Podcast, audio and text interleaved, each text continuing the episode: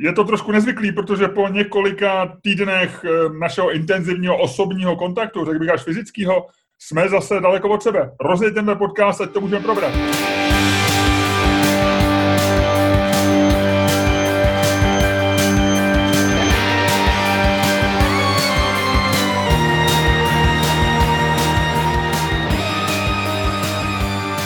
Dobrý den, dámy a pánové, vítejte u dalšího dílu fantastického podcastu z dílny Čermák Staněk komedy, kterým vás budou, jaké to překvapení, provázet Luděk Staněk a Miloš Čermák. Ludku, já jsem si to zkoušel, protože jsem využil toho, že jsem dál od tebe, takže můžu se trošku tak jako fyzicky rozjet a říkal jsem si to potichu s tebou, jako, jako, že se to vlastně naučím. Ale stejně to netrefím, stejně to děláš prostě, děláš to skvěle. Děkuju ti, děkuju ti, děkuju ti, děkuju ti. Miloši, jak se máš? Od jedničky do desítky je to takových uh, skoro 8. Je to skoro 8. Jsem v přírodě, uh, vidím tady z okna se dívám, vidím, když se trošičku nakloním, vidím hladinu jezera. Je mi báječně. Co ty? Jo, dobrý. Čtyřku, ne? Dneska atakuje čtyřku, podle mě. Čtyřka tam je. E, ještě nevím, ještě nevím, ještě nevím. Dobře jsem se vyspal. Mm-hmm. E, měl jsem hrozně bizarní sen. Zdálo se mi o cestování v čase. Pokud si dobře vzpomínám, bylo to poprvé, co se mi zdálo o cestování v čase. Kam jsi, a, eh, kam jsi cestoval? Jo, jako asi 8 let zpátky. Nebo 10. No? Byl ještě vla, Vlastimil Brodský byl ještě naživu, protože jsem ho potkal. Eh, Vlastimila Brodskýho, na Vinohradech, no, ne? On tam bydlel v nějakým tom... Někde, někde bylo to na smíchově. Byl to takový ten bizarní sen, jak se ti tam smíchá se těch 20 věcí. Aha. Ale bylo to strašně legrační, že jsem tam chodil a teď lidi nevěděli, že cestuju časem, já jsem to věděl. Takže jsem s nima mluvil a říkal jsem jim, co se jim stane a měl jsem to hroznou prdel. Kdyby si se opravdu vrátil v čase, my jsme to nevěděli a ty jsi, ty jsi byl jednoho dne, z ničeho nic by se zobjevil a vrátil by se v čase a věděl bys všecko, co mě potká a tvoji přítelkyni potká a, a tvý známý potká lidi v práci. Jak bys to řešil? Těžko říct. No, hlavně bych z toho měl asi strašně těžkou hlavu, protože... To je jasný, to, bych... to je jasný, měl bys si z toho ne, hlavu ale jako... počkej, no, protože bych jako musel vědět, že jo, to bych teď přemýšlel, jestli v té budoucnosti jsem to furt já, nebo v té budoucnosti chybím a jsem teďko tady. Víš, takový ty základní otázky. Aha, Ale... tak jsi sobec. Já si myslel, že bys měl těžkou hlavu z toho, že vlastně nevíš, jak to těm lidem říct, nebo co s tím dělat, nebo třeba když jim to řekneš, jo, třeba, třeba řekněme, že by si se vrátil a věděl by si, že já e, za 14 dní dostanu nabídku letět e, na Maltu na po, po, pobyt za odměnu a spadne se mnou letadlo. A ty bys mi řekl, Mildo, nejezdi, nesedej do toho letadla, nemůžu ti říct proč. Kdybys mě nějak přesvědčil, že bych neletěl a tě, tě, co by se stalo vlastně, víc? jestli bys mě, dávalo by to smysl mě přesvědčit, nedávalo, teď kdybys mě přesvědčil, tak třeba přežiju a tři měsíce potom tě přejedu autem a ty tady pak, ty pak zmizíš, jo, je to, to jsou hrozný. Tím je vlastně jasně, tím je vlastně, ale, ale existuje, že jo, jednoznačný, naprosto nevyvratitelný důkaz toho, že cestování v čase není možný a že nebude nikdy vynalezený. To je jaký? No to, proto, protože bychom se to dozvěděli, že jo, protože by se k nám někdo vrátil, že jo, to, to, to by nešlo se nedozvědět. Třeba na to jsou nějaký guideliny, jakože ty lidi se můžou vracet, ale musí pracovat v utajení Vidím, Ludku, že jsi vytrénovaný filmem, zítra ráno stanu a opařím se čajem a že víš přesně, jak se to má dělat, ale myslím si, že ne. Myslím si, že cestování v čase není možný. Já si myslím, že cestování v čase je, musí být. To musí být jako, to si myslím, že je základní věc. Já ne, si čas, myslím, je, čas je iluze, která jako čas vlastně neexistuje a je to věc, která, ve které my máme velmi jakoby posunutý, je to součástí našeho vnímání světa a ale nebudeme filozofovat, to bychom se dostali, bůh kam jsme se dostali. Já si myslím, že cestování časem je možný a myslím si, že by k tomu lidstvo mělo směřovat daleko spíš než nějakému lítání na Mars a tak. Eh, Ludku, eh, je to možná na Protože, otázku. Si, neuděláme mě, to dneska jako otázku? Sleduj mě, sleduj moji logiku. Počkej, ptám se, neuděláme to, nesmí řekneš tu logiku, neuděláme to jako naši otázku dneska? Jestli bychom měli cestovat časem? No. Můžeme. No teď to vypadá, že jsme si to celý připravili, ale tohle teď se vážení posluchači děje jeden z takových těch momentů, který je skoro v každém podcastu teda, ale je velmi výrazný, kdy my vlastně tvoříme otázku. Ale nevím, jak chceš, nebo ne, můžeme, to můžeme, můžeme, hele, budeme, bude to dobrý, bude to naprosto nepřipravený. Pojď, dobře, dobře, uděláme to takhle, to znamená, musíme zároveň propálit, co jsme měli připravený jako dnešní otázku. Jako dnešní otázku jsme měli připravenou věc, kterou by si trošičku, jsem si chtěl už chystat půdu eh, na, naše, na naší stay deal, eh, který jsme se rozhodli, že uděláme živě, fyzicky, nikoli virtuálně, nikoli jakoby takovým tím způsobem, kdy náš, kdyby natočíme díl a on vlastně existuje tak někde v cloudu a lidi se občas jako cucnou a necucnou a můžou ho poslouchat na záchodě, ale taky v ložnici, ale taky v tramvaji. A my jsme se rozhodli, ne, my to uděláme jinak, my to uděláme tím způsobem fyzickým, že se sejdeme s našima posluchačema v nějakém sálu a e, na základě toho se hodilo, že bychom dneska udělali otázku, jestli e, je lepší pracovat z domova nebo z kanceláře, což je věc, kterou dneska řeší spousta firm. No, to byl hezký nápad, než jsme přišli s tím nápadem, že to radši budeme dělat to cestování. No ne, tak než se ti zdal ten sen dneska v noci. Dneska ten dnešní sen dneska to zkazil. Vlastimil Brodský je vlastně takovým pachatelem, pachatelem našeho... To je pravda našeho toho. To je pravda. Taky tě vždycky děsí, když ti někdo říká nějaký sen. Mně se hrozně, jako vlastně mně to přišlo normální, že mám ve snu Vlastimila Brodský, ale teď jak jsi to řekl nahlas, že jsem měl ve snu, že se mi zdálo o Vlastimilu Brodským, tak člověka vždycky hrozně vyděsí, kde se tam ty lidi vemou, vy. Jako nevím, proč já, zrovna? Proč já, zrovna? Já mám takovou to... věc, já nevím, jestli to máš taky, eh, někdy potkám eh, potom lidi, třeba tebe bych potkal, nebo bychom začali dočit podcast, a kdyby se mi o tobě zdálo, a já si na to ještě nevzpomněl, tak mám jako vlastně z toho člověka v reálu takový divný pocit. A počkej, počkej, a ten, ten špatný pocit je proto, že ti jako vlez do snu a znásilnil tvůj prostor, nebo že ty jsi ho do toho svého snu přitáh Eh, ne, a... spíš jako, že jsem s ním prožil něco, co si přesně nepamatuju, co mělo úplně jiný pravidla, než co jsem to neměl... se stávalo, to mě se stávalo v adolescenci každý víkend. To jsou drogy, Luďku, to jsou drogy, ale teď se bavím o snech a o psychice a o povědomí a tak.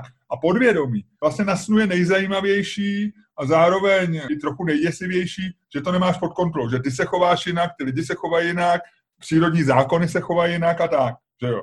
Já, my, my asi oba víme, co si k sobě jako vlastně jako můžem dovolit a je jasný, že asi na tebe nebudu šahat a, a hladit tě, že jo, ne, nebudu prostě nebudem boxovat. My na sebe nešaháme, to bychom měli říct, že my na sebe nešaháme. No, prostě ne, jsou určitý hranice, my spolu tak natočíme ten podcast, trošku se pohádáme, já ti vyčtu, že jsi něco neudělal, ty mi řekneš, že jsem jako tvoje přítelkyně a tím to celý uzavřem, že jo ale v tom snu se může stát cokoliv. Jo? Já na to můžu skočit jako napsat Froda, chytit tě za uši a lítat s tebou prostě a zpívat Neverending Story. Jo?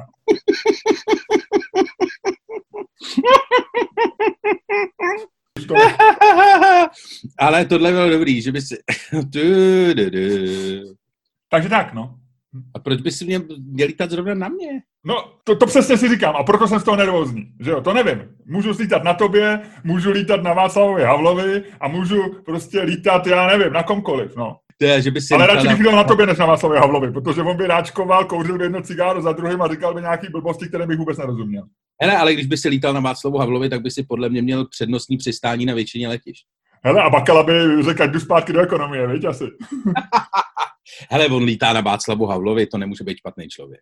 Ale pak by přišel někdo a říkal by, hele, ten Čermák si dokázal ochočit i Havla.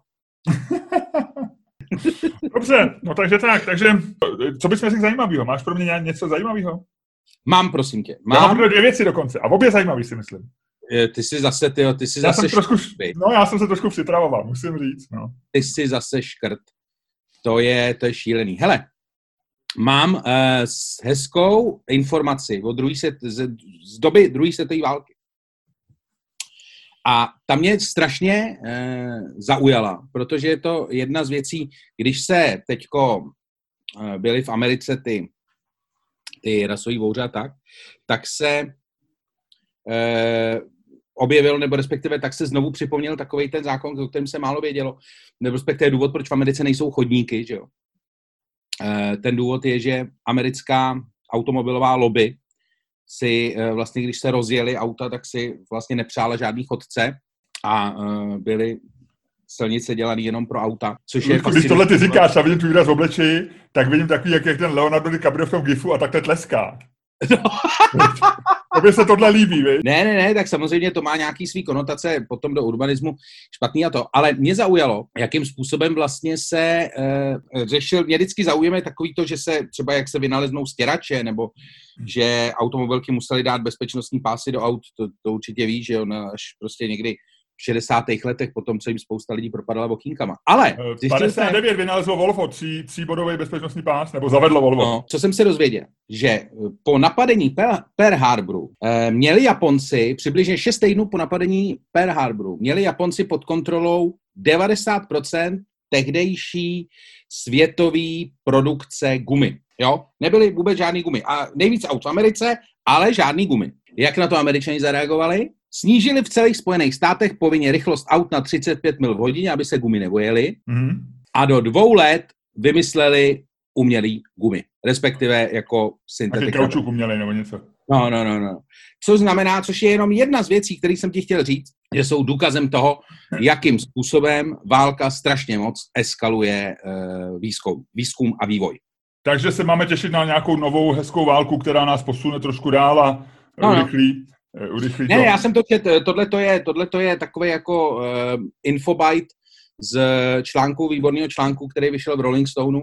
Jeho autorem je nějaký uh, americký antropolog Wade Davis, a ten tam v podstatě jako velice dobře argumentuje, že COVID-19 je něco jako zastřelení France Ferdinanda v Sarajevu a že zvěstuje konec americké uh, nadvlády a že prostě končí století Spojených států, což není žádná úplně objevná myšlenka, ale oni tam moc hezky argumentuje. Prostě nemáš gumy 35 mil v hodině v celých Spojených státech, nazdar. Rozumím. Mimochodem tam, jak jsi říkal o tom, že máš rád, když se něco vynalezlo, tak já teď to řeknu špatně, takže na lidi apeluji, ať si to dogooglujou, ale vím, že zpětný zrcátko bylo vynalezený díky e, taky nějaké, myslím, to byly taky v Americe, anebo v Evropě, nevím, ale automobilové závody. Že automobilové závody jezdili, že tam byl chlápek, který seděl opačněný řidič a díval se dozadu a hlásil tomu řidiči, co se děje za ním, jestli ho nedojíždějí nebo tak. A oni pak teda vlastně řekli, že nahradějí toho chlapíka, který byl těžký, že jo, a a musel mu něco platit ten řidič, nevím, jo, tak, takže ho nahradí na těch závodech tím, tím zrcátkem a takhle vznikly zpětný zrcátky. Do dneška, do dneška platí, eh, máš jo, navigátora v tom, v autech v eh, rally, nebo v závodech rally, je to, chudáka si ho opravdu platí taky řidič. Ten, ten navigátor to má strašně těžký, musí se starat. Vlastně ten řidič je jenom můla. Ten prostě to, ten sedne do auta, kouká před sebe a jede a ten navigátor se stará úplně o všechno, včetně toho, že třeba naviguje a že potom to auto, když oni někam dojedou, tak řidič prostě on se stará o to, aby ho měli kde zaparkovat a takový všechny ty logistické věci. A nejvtipnější na tom je, že ten navigátor v těch autech rally nevidí ven, Hmm. On sedí kvůli těžišti, sedí Jo, asi on se mu taky tam zapadlej, že jo, vlastně. Ty číselníš než... A říká těch 300 horizont, 200, 250. A já jsem se jednou ptal navigátora, tuším, že to byl, tuším, že to byl Sebastian Leb, jeho navigátor Elena, se byl na nějakým novinářským výjezdu a ptal jsem se ho, jakým způsobem on si to naviguje, když vlastně vidí úplný hovno. Že já jsem si myslel, že se orientují podle kamenů, no, podle brzdní body a to.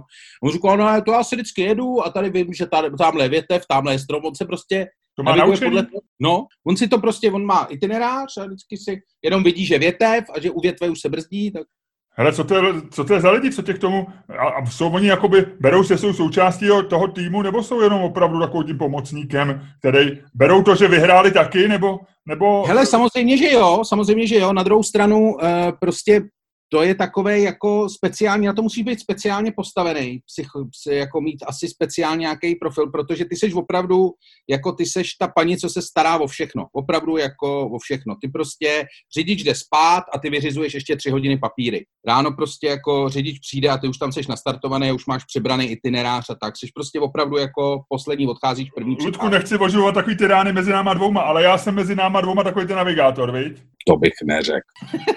ale dobře, ale řeknu ještě takhle, jestli znám člověka, který není vhodný na to být navigátor, tak jsi to ty. Tebe za první bych vůbec nevěřil tomu, co říkáš. Za druhý, ty jsi zapomněl, že naviguješ, ty bys tam seděl, koukal bys na tu oblohu a začal bys o něčem přemýšlet a začal bys vyprávět nějaký svoje sny nebo tak. Jestli znám člověka, který není vhodný na navigátora, seš to ty. Ne, ne, ne, není to, není to dobrý. No a nicméně ten, a ještě zajímavý na tom je, že zatímco řidič je většinou placený týmem, u, jako rally e, týmu, jakože prostě jdeš do týmu a jako řidič dostaneš plat, tak navigátora si platíš jako řidič. Přijď si koho chceš, někoho si tam posaď, vole, a zaplať si ho, jak chceš. Jak Takže ty si tam pak vemeš nějakého svého toho a jdeš. Eh, chtěl bys to dělat? Asi ne, viď? Hele, nechtěl, protože tam je ten, že to sedadlo smrti, to klasický, ten klasický model. Tam eh, ty navigátoři jsou strašně ohrožený. Tím klasickým, že jo, tím eh, jako sedadlo smrti modelem, že když prostě ty jedeš jako řidič no. a řídíš se proti překážce, tak prostě strhneš volant. A taky nemůžeš říct asi, hele, Uber trochu, vole, dneska blázníš, Uber trochu.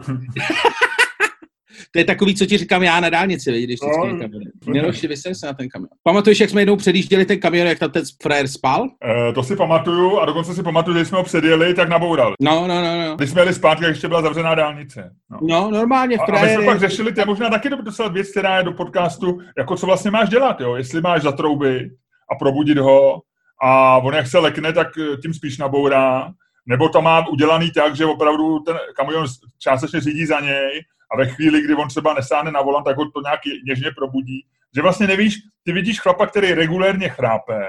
Ale nebo je možná, nebo má mrtvici. Va? Nebo má mrtvici. To auto na něm, my jsme si toho všimli, že to auto nejelo úplně tak jako stoprocentně, že se jako trochu uškejval, když jsme ho předjížděli. No. Takže to byl nepříjemný pocit hodně ty pak koukneš do kabiny, on spí. A teď nevíš, co, jsi před ním, jsi už... Jo, ale jako jak spal, to byl nalepený na to okýnku, koukal jo. mu ten jazyk, slina mu tekla, ty vole, a zdálo se mu o tom, že je s Vlastimilem Brodským v roce, ty vole, 1978, ty. A vlastně byl Brodský mu říká, hele, nejezdí tím kamionem, já mám takový blbý pocit z toho chlape. No. Ach, jakým kamionem? Jasný, no. no a my jsme ho předjeli, takže jsme byli jako z nebezpečí venku, nicméně za náma bylo samozřejmě další. A teď co máš dělat? Jestli máš volat na 158, eh, hele, dělejte něco, zpívám tam chlápek v kamionu na, D, na D5, vůbec nevíš, co máš dělat. No, no tak to byla taková naše historka z cest, což znamená, kdybyste nás někam chtěli někdy pozvat, tak eh, samozřejmě nás můžete s naším stand-upem pozvat. Dojíždíme většinou tam, kde se dá. Tam, kam jezdí kamiony. Kam jezdí kamiony a kam to Miloš odřídí. Dobře, mám tobě, pro tebe ty zajímavosti dvě. Jednu, nevím, jestli to víš, ale trošku se to týká toho našeho od jedničky do desítky, hodnocení něčeho, ať už současného stavu nebo tak. A známkování vlastně. A já vím, jak jsem ti kdysi poradil a ty, ty si to pak dotáhl do dokonalosti a dneska už si já beru od tebe typy, že je dobrý si na Instagramu osvěžit ty přátelé a ty lidi, co sleduješ pár pornoherečkama, že jo. Že pak jako hmm. vlastně získá ten Instagram takovou trošku jinou šťávu, jo? Že, to, že to získá takový jiný, že to je příjemnější si to otvírat a nekoukat furt na ty snídaně a, a selfiečka, ale tam občas vidíš něco trochu jiného. Na druhou stranu, na druhou stranu to, to otvírání potom třeba v městských e, hromadných prostředcích a tak může být poměrně zábavné. Je to, není to tak pak úplně takovou tu věc, kterou můžeš dělat, můžeš dělat, když sedíš a na tebou se kinklají si důchodci a koukají, co děláš, že jo. Hele, ale eh, mám pro tebe nový tip. Já vím, že ty jsi stejně jako si fanoušek byl a seš Instagramu, tak seš fanoušek podcastů. Eh, posloucháme oba pár podcastů stejných, pak tam máš určitě svoje oblíbený, já mám oblíbený. No a já jsem zjistil, že jsou podcasty i pornohereček a, a tady e, věcí jako z pornoprůmyslu. A jsou to docela zajímavé věci. Je to jako, e, není to jakoby explicitní, není to žádný samovozové porno, ale oni tam spíš povídají o tom biznise, o tom průmyslu a tak. A je to většinou docela zajímavý. A teď jsem poslouchal poslední díl, já jsem první půlku toho podcastu poslouchal, když jsem měl minule na natáčení předešlého dílu. A když jsem měl domů, tak jsem poslouchal druhou půlku, kde jsem se dozvěděl tu besedu, ti chci říct. Že teď je nějaká jako taková věc s velkým V, která hodně frčí a která vlastně v době korony se stala jakoby módní že muži posílají svoje dickpiky těmhle těm hvězdám a oni ti ohodnotí penis od jedničky do desítky. Je to rating your penis. A, a ty třeba za 10 dolarů, jo? je to prostě má to normálně cenu. A normálně to má cenovku, jo? Má to cenovku a, a ty si koupíš službu Rate My Penis, uploadneš, udělá, cvakneš to, uploadneš to a ona, a ona ti napíše to. A to bylo to strašně vtipný. Poprvé v životě říkala... posílání dick pics má nějaký význam, to je skvělý a oni to ještě dokázali monetizovat. Ty vole, to je geniální. Já si myslím, že ne, že řídit stát jako firmu, ty vole, ale řídit stát jako vlastní účet na OnlyFans, ty vole. jako podle mě, jako pornoprůmysl by měl řídit Českou republiku. Ty lidi jsou prostě minimálně s inovacemi jsou prostě dál než zbytek lidí. Jsou. A ještě bylo vtipný, jak se o tom bavili že ta jedna říkala, jasný, nejhorší známku dávám sedmičku. Teď oni si za to platí. Že? Takže sedmička, nejhorší, co jsem dala, byla sedmička, spíš dám osmičku, devítku, když je opravdu hezký, dám desítku. Tak, tak to se mi líbilo. A ta druhá, to bylo něco, jako když slyšíš debatu e, s někým z, z, z běžného státního školství a z takový ty oldovské školy, víš, a ona říká, ví, já to taky tuhle tu službu dělám, ale já jim tam vysvětlím, já je neznámkuju. Já jim píšu slovní hodnocení. A ta pak řekla větu, která se mi strašně líbila, byla jako když mluvím o dětech. Na každém penisu jde totiž najít něco hezkého. počkej, ale jako pornoherečka to je přesně věta, kterou musí říkat jako pornoherečka. Na každém penisu je něco hezkého. Jasný, ale ty jako člověk, který si za 10 dolarů nebo za kolik necháš hodnotit penis, taky nechceš poslouchat ty vogo, že je nějaký, jako, že by mohl být lepší. Rozumíš? No to asi jo, no. Speciálně, když jsi takový, že si necháš, že víš, co je blbý? No. Že e, tam nemůžeš jít k opravným zkouškám. Jakože máknu na sobě, máknu na sobě a po, zkusíme to za týden. že když ti jako vyjde prostě šestka, tak seš prostě, to není jako, že Mirečku, ty se tu matematiku doučíš a uvidíme se koncem, koncem prázdnin, jo? To jako nejde. Tady prostě že možná ho zkusit nafotit z jiné strany, nebo trošku nějak jako... Já nevím. Tady jediný, co jde říct, hele, s psím houřenýma očima sedmička. A už, a rychle utíkej, než si to rozmyslím. A Fred říká, děkuju, nashledanou. Hele, tak víš co, tak já tu druhou věc, co jsem měl, tak nechám na příště. Ať, ať zase ne, ať, ať neplejtvám zajímavé informacema. Co? Dobře, dobře, dobře. Tak. Takže jdeme cestovat v čase, co myslíš? Tak to hoď, no. To jsem teda zvědavý. Tohle bude naprostý šílenství stran toho, že uh, těším se, jak budeme oba dva vysvětlovat ty fyzikální věci související s cestama časem. My musíme předpokládat, že to nějakým způsobem bude možný a musíme si nadefinovat, za jakých okolností, ale, ale fyzikálně to vysvětlit nejde, protože, jak jsem ti říkal, cestovat nikdy nebudeme. Lučku, a já tu otázku dáme teda jak? No, chtěli byste... Máme chtěli chtít? Byste, máme chtít, to jsem hledal tu formulaci. Máme chtít cestování časem. Pojď. Lučku, padne dvojka a ty říkáš, ano, ano, samozřejmě. Padne strom a ty říkáš, mm, ne, ne, ne, ne. Aplikace CoinFlip? Strom. Padnul strom, ano. Ne, nemáme to chtít. OK. Začni, začni, začni. Oh, takže, Ludku, já říkám ano. a e, moje jednoduchá, velmi stručná, výstižná a e, neporazitelná odpověď zní, máme chtít všecko, máme toužit po všem, my, nemáme, my se nemáme nikdy ničím omezovat. To je moje základní premisa. Prostě máme to chtít. Otázka je, je to možný, není to možný, ale my máme toužit potom cestovat časem, protože cestovat časem je hrozně zajímavý. Eh, nám to umožní zbořit ten rozměr, který se nám zdá nepokořitelný a eh, najít novou dimenzi našeho života. Eh, samozřejmě já si uvědomuji všechny ty, všechny ty známé paradoxy cestování časem, že ty můžeš samozřejmě ovlivnit svůj život a jakmile ho ovlivníš, tak už to nejseš ty, můžeš, eh, je to, je to katastrofální. Jo.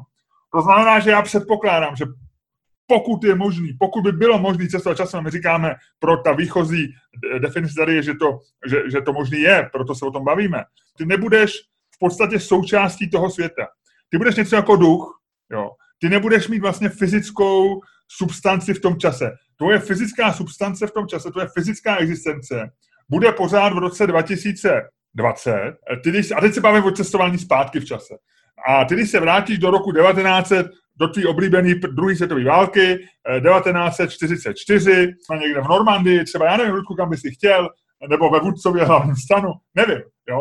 A ty se tam vrátíš a ty uvidíš, ty tam budeš vidět vůdce, ale ty nebudeš fyzicky přítomný, ty nebudeš na ně moc šáhnout, on tě neuvidí, ty tam budeš jako vlastně čistý pozorovatel, jako duch. A i když se vrátíš v čase eh, a uvidíš sám sebe v tom čase, eh, takže se vrátíš do roku 93 a uvidíš svetovaného, hubeného eh, kluka, který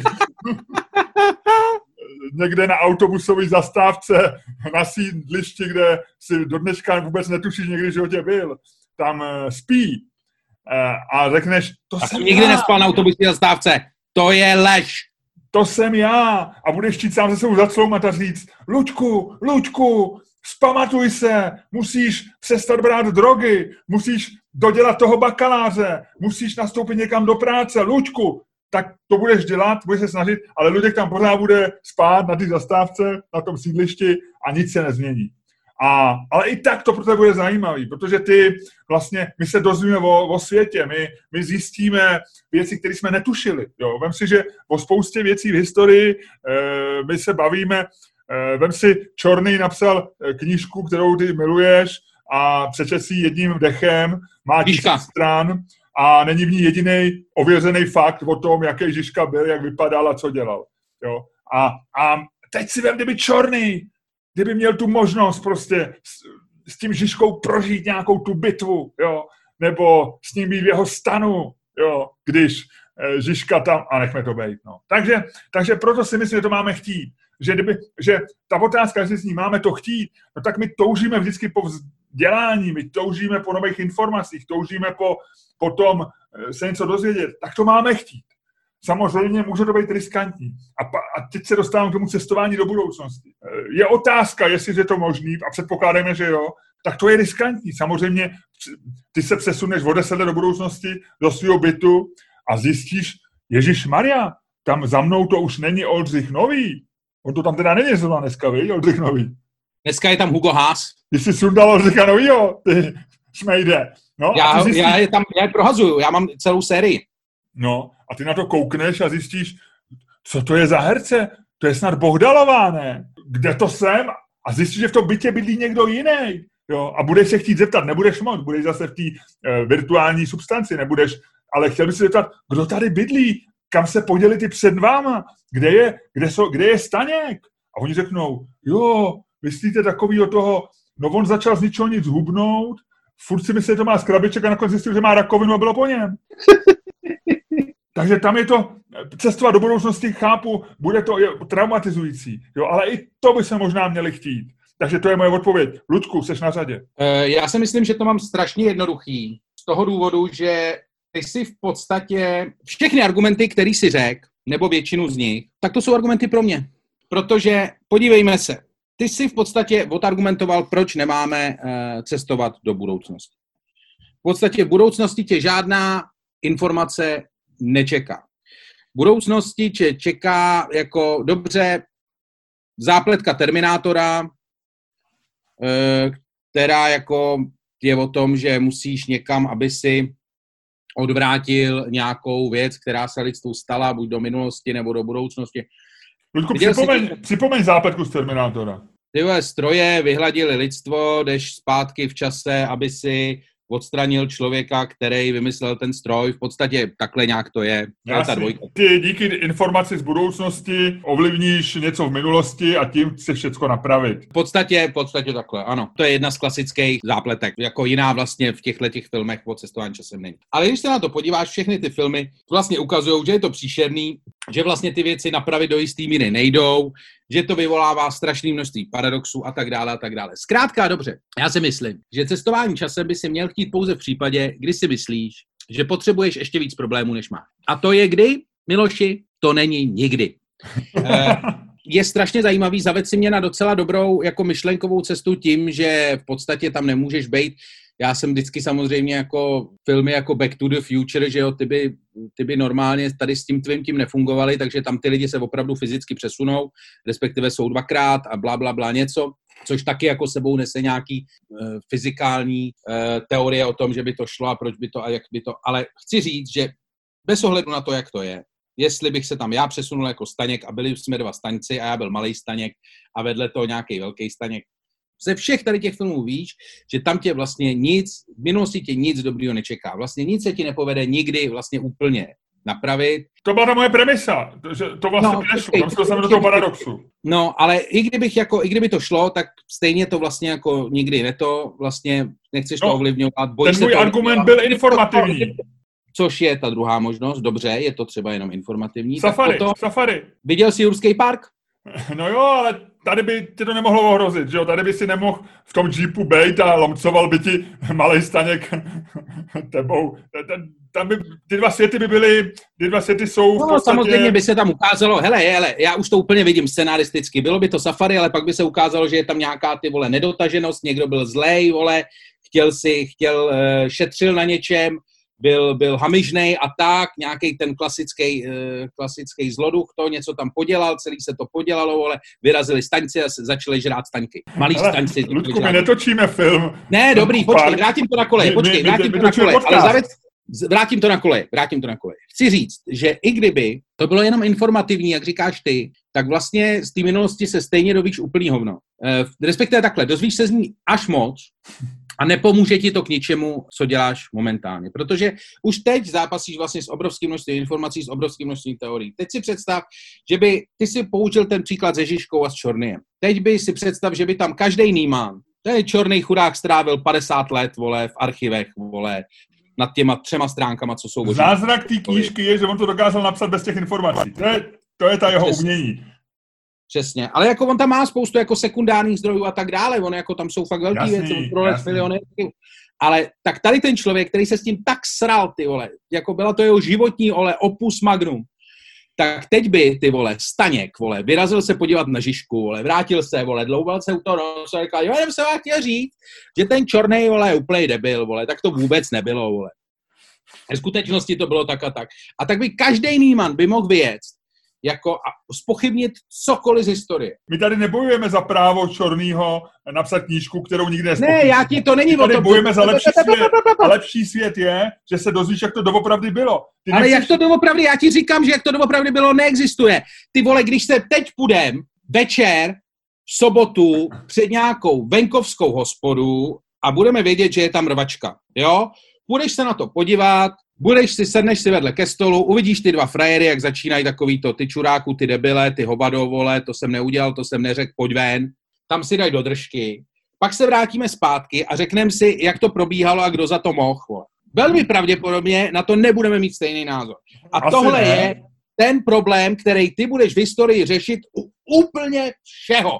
Chci říct, že cestování v čase zpátky ti neotevře jako ty k tomu, ty k tomu přistupuješ jako Ludku, vědec. Ty, ty, ty, ty, tady ukazuješ normálně informační nihilismus. To není, to takhle to nejde. Tohle není argument. Ty samozřejmě se dozvíš o, ty, ty zjistíš o tom Žižkovi, ty zjistíš, jak vypadal, ty zjistíš, že jsi měl to oko levý nebo pravý, možná viděl dobře, ty zjistíš, kolik měl milenek, ty zjistíš, A chceš to, zjistíš, chceš to, nestačí ti, nestačí ti herec Štěpánek, nestačí, to.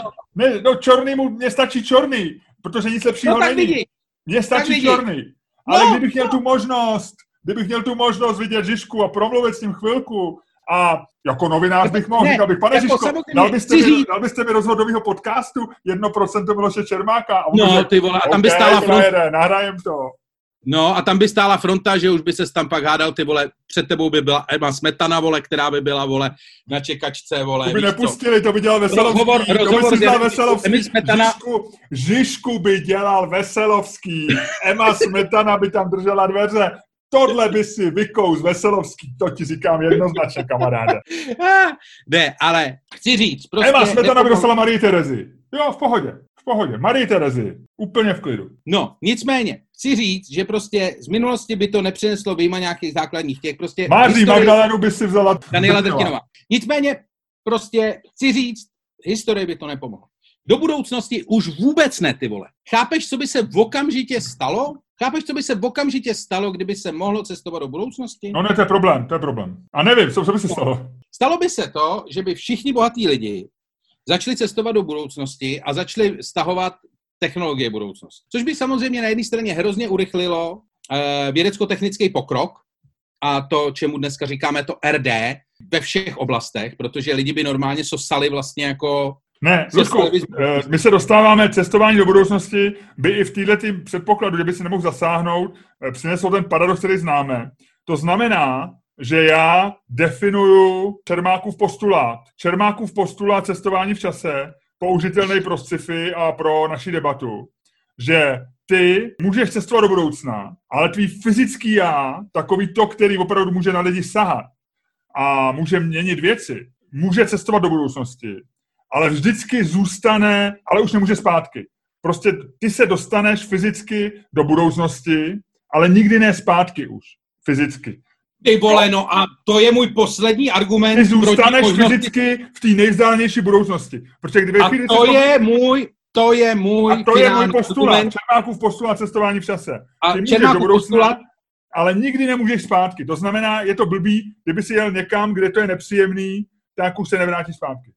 Čermákův postulát, eh, Čermákův postulát eh, cestování v čase využívám jako svůj poslední argument proti cestování v čase, eh, protože představ si, vole, jet na dovolenou do Bulharska a nemoc se vrátit. No. Samozřejmě, všichni chtějí vidět, všichni chtějí vidět, jak to vypadá v Bulharsku, vole, všichni jsou trošku zvědaví, že jo, co kdyby v Bulharsku, vole, byla nějaká zajímavá věc, třeba moře, vole, nebo zlatý písky, vole, nebo Albena, vole. No, Ale... Nebo průjem, viď, po balkánském sejdu, viď? a nebo průjem. Ale ty vole, jako jet někam a nemoc se vrátit, Nechceš, to je úplně nevyužitelné. No nechceš, ale je to možný. A někdy to bylo součástí dobrodružství. Elon Musk, Elon Musk v jednom svých plánů říká, první kolonizátoři se nebudou moc vrátit na Zemi. Eh, některý lidi, co dobejvali nový, nový kontinenty, věděli, že se třeba už nevrátí. Jo? Lidi, co jeli do Ameriky, věděli, že už se asi nevrátí a že se tam budou muset usadit. Tak to prostě je. A je to součástí toho rizika. Tím neměníš. To není důvod, proč tu věc zakázat. To je důvod, proč ji nedělat. To je důvod, proč ji s nějakou povahou nedělat, protože nechceš riskovat, ale když, když neriskuješ, tak nemáš ani zisk. Risk a benefit. Ty prostě, ty, co jeli do Ameriky, tak dneska jejich potomci mají dobrý život a co žijou si jako získat? Co chceš jako, co si o to jako slibuješ? Co chceš získat jako cestováním čase do budoucnosti? Můžeš mi říct? Můžeš mi říct, co z toho budeš mít? Ale nehraj mi tady uraženýho mileniála, Luďku. Ještě se rozbrčí, řekneš OK boomer a vypneš podcast. Já to znám. Nech toho. ne, co z toho budeš mít? Proč? Když, když, když se nemůžeš vrátit. Objevu, zpětně máš možnost být svědkem u věcí, u kterých by si nemohl být. Nemůžeš je ovlivnit, ale máš možnost je vidět. Ty vole, jasně, takže to bude takový, jasně, takže do budoucnosti... tak, se můžeš tak si pojďme říct, tak si pojďme říct, do budoucnosti tím pádem budou cestovat. Lidi, kterým hrozí uh, odsouzení za nějaký zločin. Lidi těsně no, po ale to platí dneska, který... jako Kamil Krejčíř. Ne, do budoucnosti to nešlo, tak je do Africké republiky. No. no. Tomu nezabrání. No, tam je to safari. Ale Jihoafrická republika fakt není budoucnost. Do budoucnosti chceš posílat lidi, kteří z toho budou, jako, že z toho lidstvo bude těžit nebo něco, ale ty vole nemůžou, nemůžeš z toho dělat ty vole Austrálii jako v 19. století, ty vole, abys tam posílal, vole, no, abys tam posílal, taky nebudou chtít utíct prostě do budoucnosti, když abys tam posílal, vole, odpadky odsaď, ty vole. To jako nemůžeš, jako že budeš, ty vole, že se že budeš mít za sebou těžký rozvod, vole, manželka tě stáhne o všechny peníze a o střechu nad hlavou a ty řekneš, ty vole, já se úplně vážlu, úplně jsem posral svůj život. Co kdybych to zkusil znova ve vzdálené budoucnosti? Ale na to budeš prachy po rozvodu. To je pravda. To bude drahý. To je pravda. Každopádně eh, lidi, co jeli někam, tak ty použili, si výraz použil kolonizovat, stejně jako Elon Musk, ale jako ty nechceš, ty nemůžeš kolonizovat vlastní budoucnost. To právě nejde, no, to je ten rozdíl. To je ten zásadní prostě, rozdíl. Můžeš, no, jako ve chvíli Nemůžeš, uděláme ten ani, objev, ani to, ne, myslím, že to, to nechceš, naprosto ale, ale je to, je, bude, ve chvíli, kdy někdo udělá tenhle ten objev a bude možný podle Čermákova postulátu cestovat do budoucnosti fyzicky a cestovat e, ps, virtuálně do minulosti, ve chvíli to bude možný, no tak prostě se jako horozí to částečně budoucnost, ale tak jako, jako planetu ohrozil vynález letadla, vynález možnost toho, že můžeme cestovat, no tak prostě všecko má, jak ti říkám, risk a benefit. No tak riskem je, že, si bude, že, že do budoucnosti pošleme pár, pár hajzlů a šmejdů, a benefit je, že... Přesně. Tady by ti mileniálové dali ty vole, ty nejenom, že chceš ty vole zničit život, vole, jestli nebo zničil si, vole, svým účinkováním v 90. letech, vole, život, vole, svým dětem a svým vnukům, ale ty se chystáš zničit život, vole, i generacím, vole, o desítky a stovky let dál. To je ono. Ty se normálně, tohle to není, ty vole, jako to slavné projídání budoucnosti, o kterém mluví ekonomové. Tohle to je nachcání do budoucnosti, ty vole, non plus ultra. Ty normálně do budoucnosti pošleš svůj biologický odpad, ty vole. Luďku, a tímhle bych to uzavřel. Jsi genius, jsi genius závěrečných projevů. Sice si nezabránil tomu, že jsem zvítězil, ale, ale udělal si nádhernou dečku. Ne, ne, nádhernou ne, ne, ne. Pardon, pardon, tady bych chtěl... Ale my jsme generace, která nejenže zničila tuhle planetu, ale zničila i budoucnost. Já bych tady chtěl uh, naprosto jasně formulovat disentní stanovisko, co se dnešního výsledku týče. Já trvám na tom, že vyhrál jsem já, Mm-hmm. Tobě musí stačit, že si v tomto díle podcastu definoval svůj Čermákův postulát. To si myslím, že je tvoje vítězství, se kterým budeš naprosto spokojený. Já si myslím, že takhle se můžeme dohodnout a rozejít. OK, já to beru. Děkuji. Děkuji. Gratuluji ti k vítězství a chtěl bych upozornit všechny zájemce o Čermákův postulát. Chci pozvat na workshop o Čermákově postulátu s účastnickým poplatkem 399 korun. Koná se zítra v Note 5 od 17 hodin. A pokud bych tam náhodou nebyl, tak jsem v budoucnosti. A už se nevrátí, protože to nejde. Každopádně, každopádně, eh, než se rozloučíme. Lučku, ne, ještě ti dám otáz, Dotaz, otázka. E, otázka, kdyby si mohl vybrat, a teďko zapomeň na, na všechny ty plusy, mínusy, ale kdyby si mohl vybrat, kam by si cestoval v čase a měl tu možnost, Jeden rok. Kam bys cestoval? Já jsem o tomhle tom přemýšlel jako strašně moc. Byla by to určitě, já jsem jako na historii, takže já bych určitě jel zpátky. Jako zajímalo by mě to i dopředu samozřejmě, ale ty první, jako že ta první, prvotní inklinace, prvotní inklinace je cestovat zpátky. Nejsp, já bych chtěl strašně moc věcí vidět, ale myslím si, že třeba Anglie eh, 18. století, 19. století a potom jeho východní Asie rok přibližně 1840. Já myslím, že řekneš rok 1998, kdy jsem tam přišel o půl milionu. Ale ne, já jsem jako teď říkám takový ty, jako, hmm. takový ty cesty. Rodící se demokracie, um, noblesa a zároveň společnost, která nemá skrupule a průmyslová revoluce. Je to právě na tom, mě to fascinuje na tom, že to je, to si málo kdo uvědomuje, ale to je skutečně eh, daleko spíš než eh, jako Amerika, tak eh, naše civilizace je postavená přesně na jako uh, viktoriánský Anglii, to znamená tom totálním, jako totálním, brutálním prostě boomu, který se potom jako maličko přenes do všech, eh, do všech oblastí Evropy, včetně, včetně tehdejšího Rakouska, Uherska, respektive Prahy když si uvědomí, že tam v tom vlastně na konci toho boomu, že třeba celý Smíchov byl postavený prakticky během 20 let na přelomu 19. a 20. století, to je absolutně fascinující. Ta doba je jako strašně zajímavá v těch těch, ale jak jsem říkal, no, jako základní je se tam dobře vybavit a za předpokladu, že by to jako nefungovalo tak, jak říká, že bych byl duch, tak uh, vždycky jsem si říkal, ty takový, jak jsou takový ty otázky, co byste si sebou vzal, ty vole, já nevím, jako pistoli, hodně nábojů, antibiotika, no. Ty víš, že já sbírám takový ty otázky, které padnou při interview, eh, přijímacích rozpohovorech eh, do firm, tak tohle je jedna z oblíbených otázek. Správná odpověď je, že máš ti do budoucnosti. Když chceš do technologické firmy pracovat a hlásíš se na nějakou pozici, měl bys do budoucnosti. Ludku. No tak to je jasný, to je jasný, tohle to bych asi nějakému Fredovi v Google nevykládal, že jo. Kam bys si chtěl ty? Hele, nevím, vůbec nevím. Já, já vlastně, mě by lákal přelom století, 19. a 20. Eh, mně se to zdá jako fascinující doba. Zlatý věk? To, zlatý věk, no je to, já vím, že je to jako laciná odpověď. Hele, ale já jsem si právě, když jsem se tě na to teďko ptal, tak jsem byl na 99% přesvědčený, že řekneš budoucnost. Mě budoucnost vlastně nezajímá z, z mnoha důvodů. Eh, Nepovídej, Jednak... ty jsi takový, já jsem myslel, že jsi, že jsi takový ten vědečtější z nás, že naopak jsi no, jako futurista. No ale já vlastně trpím tím, že já jakoby, já vlastně nechci znát budoucnost, no, že jako člověku bere znalost budoucnosti jakýkoliv, jakýkoliv jako jako radost z toho jí jako vytvářet a něco dělat. No. Jako, já, mám, já se bojím, že kdybych viděl budoucnost, že, že vlastně tě přestane bavit žít v současnosti. No mimochodem teda samozřejmě ještě správná otázka na to, co si říkal, je, správná odpověď je o 14 dní, nebo respektive zjistit si, jaký... Jasně, prostě co padne ve sportce, viď? No. Nebo prostě udělat si nejdelší tiket ty vole, v historii společnosti Fortuna, dát tam prostě akumulaci nějakých 150 zápasů. Ludku, myslíš poslední tiket v historii společnosti Fortuna?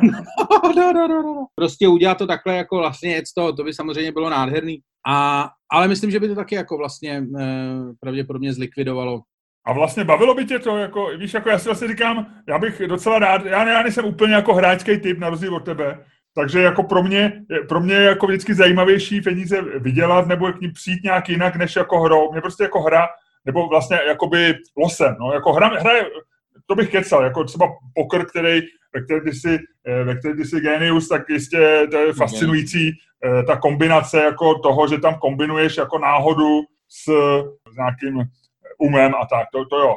Ale jako jenom v losem vyhrát peníze, já vlastně nevím, jestli, samozřejmě bych je bral, ty prachy nevrátil bych je, ale vlastně mě to úplně tak jako, že bych z toho byl jako měl druhý Vánoce, tak to ne. No jo, no jenom, že proto to je proto, že ty žiješ život spokojeného důchodce, že jo? Ano, ano. Uh, ty, už, ty už všechno máš. Luďku, my se už dostáváme k, v čase v našeho podcastu k tomu, kdy budeme mluvit o, o budoucnosti, o budoucnosti, která je přesně, jak ty říkáš, ne, ne, ne, nepříliš vzdálená dva týdny, protože ze dvou důvodů. Nám se blíží stovka, a ne, myslím, ve věku, ale v...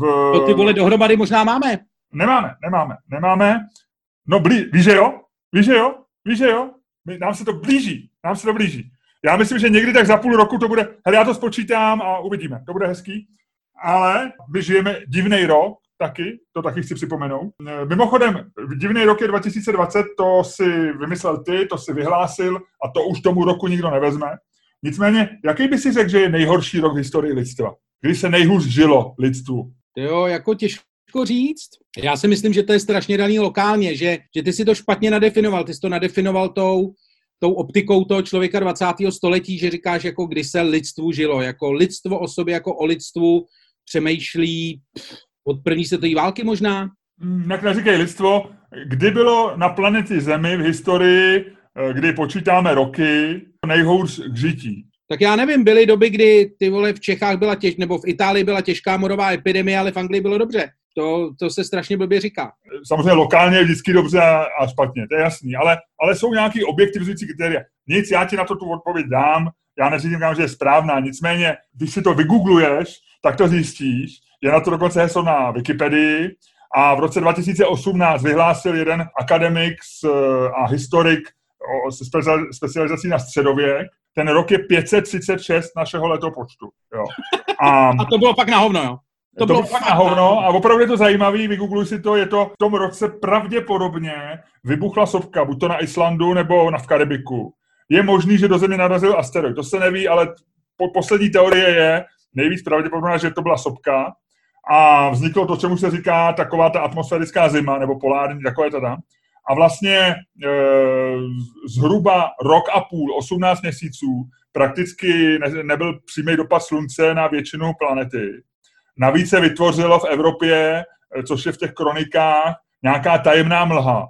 Jo, to znamená, že země, jak se pařila a byla zima, tak se vytvořila nějaká divná, hnusná mlha. No a zemřelo jako vysoký procento lidí, byli strašný hlad, ne, nebylo obilí ten rok vůbec a tak.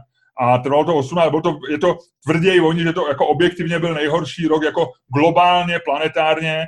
Tohle je jak Greta řekne, tohle, všecko je lepší než tohle. Jo že to jako bylo peklo na zemi. No, takže to jsem ti chtěl říct, zajímavost taková. 536 a je k tomu heslo na Wikipedii, které se jmenuje e, mimořádné meteorologické nebo podnebné podmínky 535, 536 a pravděpodobně to byl výbuch sopky někdy v lednu, v únoru 536. No vidíš to. No tak jo. A proti no, tomu je 2020, když sedíš u Netflixu a, a jíš vitamin D3 a posloucháš podcasty. Proti tomu zatím, my nevíme, co se stane, jo. Ale zatím, zatím pohádka, nádhera. A potom je tu eh, ta věc s tím naším s tím podcastem. A to je ještě důležitější, protože to je věc, která nás, nechci říct trápí, ale která je těsně před náma a která bude velká. My jsme říkali minule save the date. 4. září. Pátek. První pátek. Stý podcast bude skutečně živě. A bude to velký, bude to neopakovatelná věc. A dost možná bude Stý podcast k dispozici pouze, pouze pro lidi, kteří budou na místě. Ale co víme je, že se zítra začnou prodávat lístky. Pokud ten, ten podcast posloucháte v den, kdy je publikován. Pokud ne, je možné, že už se prodávají dnes. Pokud jste opravdu leniví, tak už se prodávají do včerejška, ale pořád máte šanci. A bude to velký a bude to neopakovatelný. Eh, já nechci prozrazovat, jako nechci vnadit lidi, ono to je takový to, eh, vše, slíbil se, slibem neurazí, slíbil se cokoliv. Já chci říct, že cokoliv slíbíme, tak to bude ještě větší a lepší než ty sliby. Jo. Proto radši neslibujeme nic. Přesně, proto, radši, proto jsme radši. Ale bude to velký. Čtvrtýho. Vy každopádně doražte. Vy... A já říkám, my, myslím, že můžeme říct místo, Ludku, kde to je. Pověz. Mám to říct? Je to, je to tak. Protože na to, webu, hele, na webu to, toho místa je možný kupovat lístky. A na čermáchstaněk.cz, čermáchstaněk.com bude i odkaz na to místo. Ale... Je to každopádně, je to každopádně divadlo pod Žižkovskou věží, přátelé. No, takhle se to nemenuje. Je to letní scéna divadla Kalich, jmenuje se to, jak se to jmenuje, nějaké no, léto. Pod věží je to prostě pod Žižkovskou věží. Ale je to pod Žižkovskou věží. Je to pod Žižkovskou věží. Kde jinde? Kde jinde může být stejný díl našeho podcastu, než u paty rakety, která každý den startuje z Žižkova do nebe. Bude to velký, dámy a pánové. Je to otevřená, otevřený prostor. Samozřejmě zastřešený, takže neprší na vás. Je to v klidu, zároveň tam proudí vzduch, takže je to taky v klidu. Všechno je v klidu. A bude to velký večer. A bude to velký. Není, co bychom dodali. Ne. Není, co bychom dodali. Přijďte 4. září pod Žižkovskou věž. Bude to... Já se těším. Já se, Ludku, těším. Co ty? Já se těším velmi. Já se těším velmi. A 4. září pod Žižkovskou věží bude to. Hele, odhlaš se, odhlaš se, ať se můžeme těšit ještě víc a nekazíme ti konec podcastu, protože moc radosti vždycky ostatní lidi naštve. Dámy a pánové, poslouchali jste další díl fantastického podcastu z dílny Čermák Staněk komedy, který vás provázeli, tak jako vždy, Luděk Staněk a Miloš Čermák.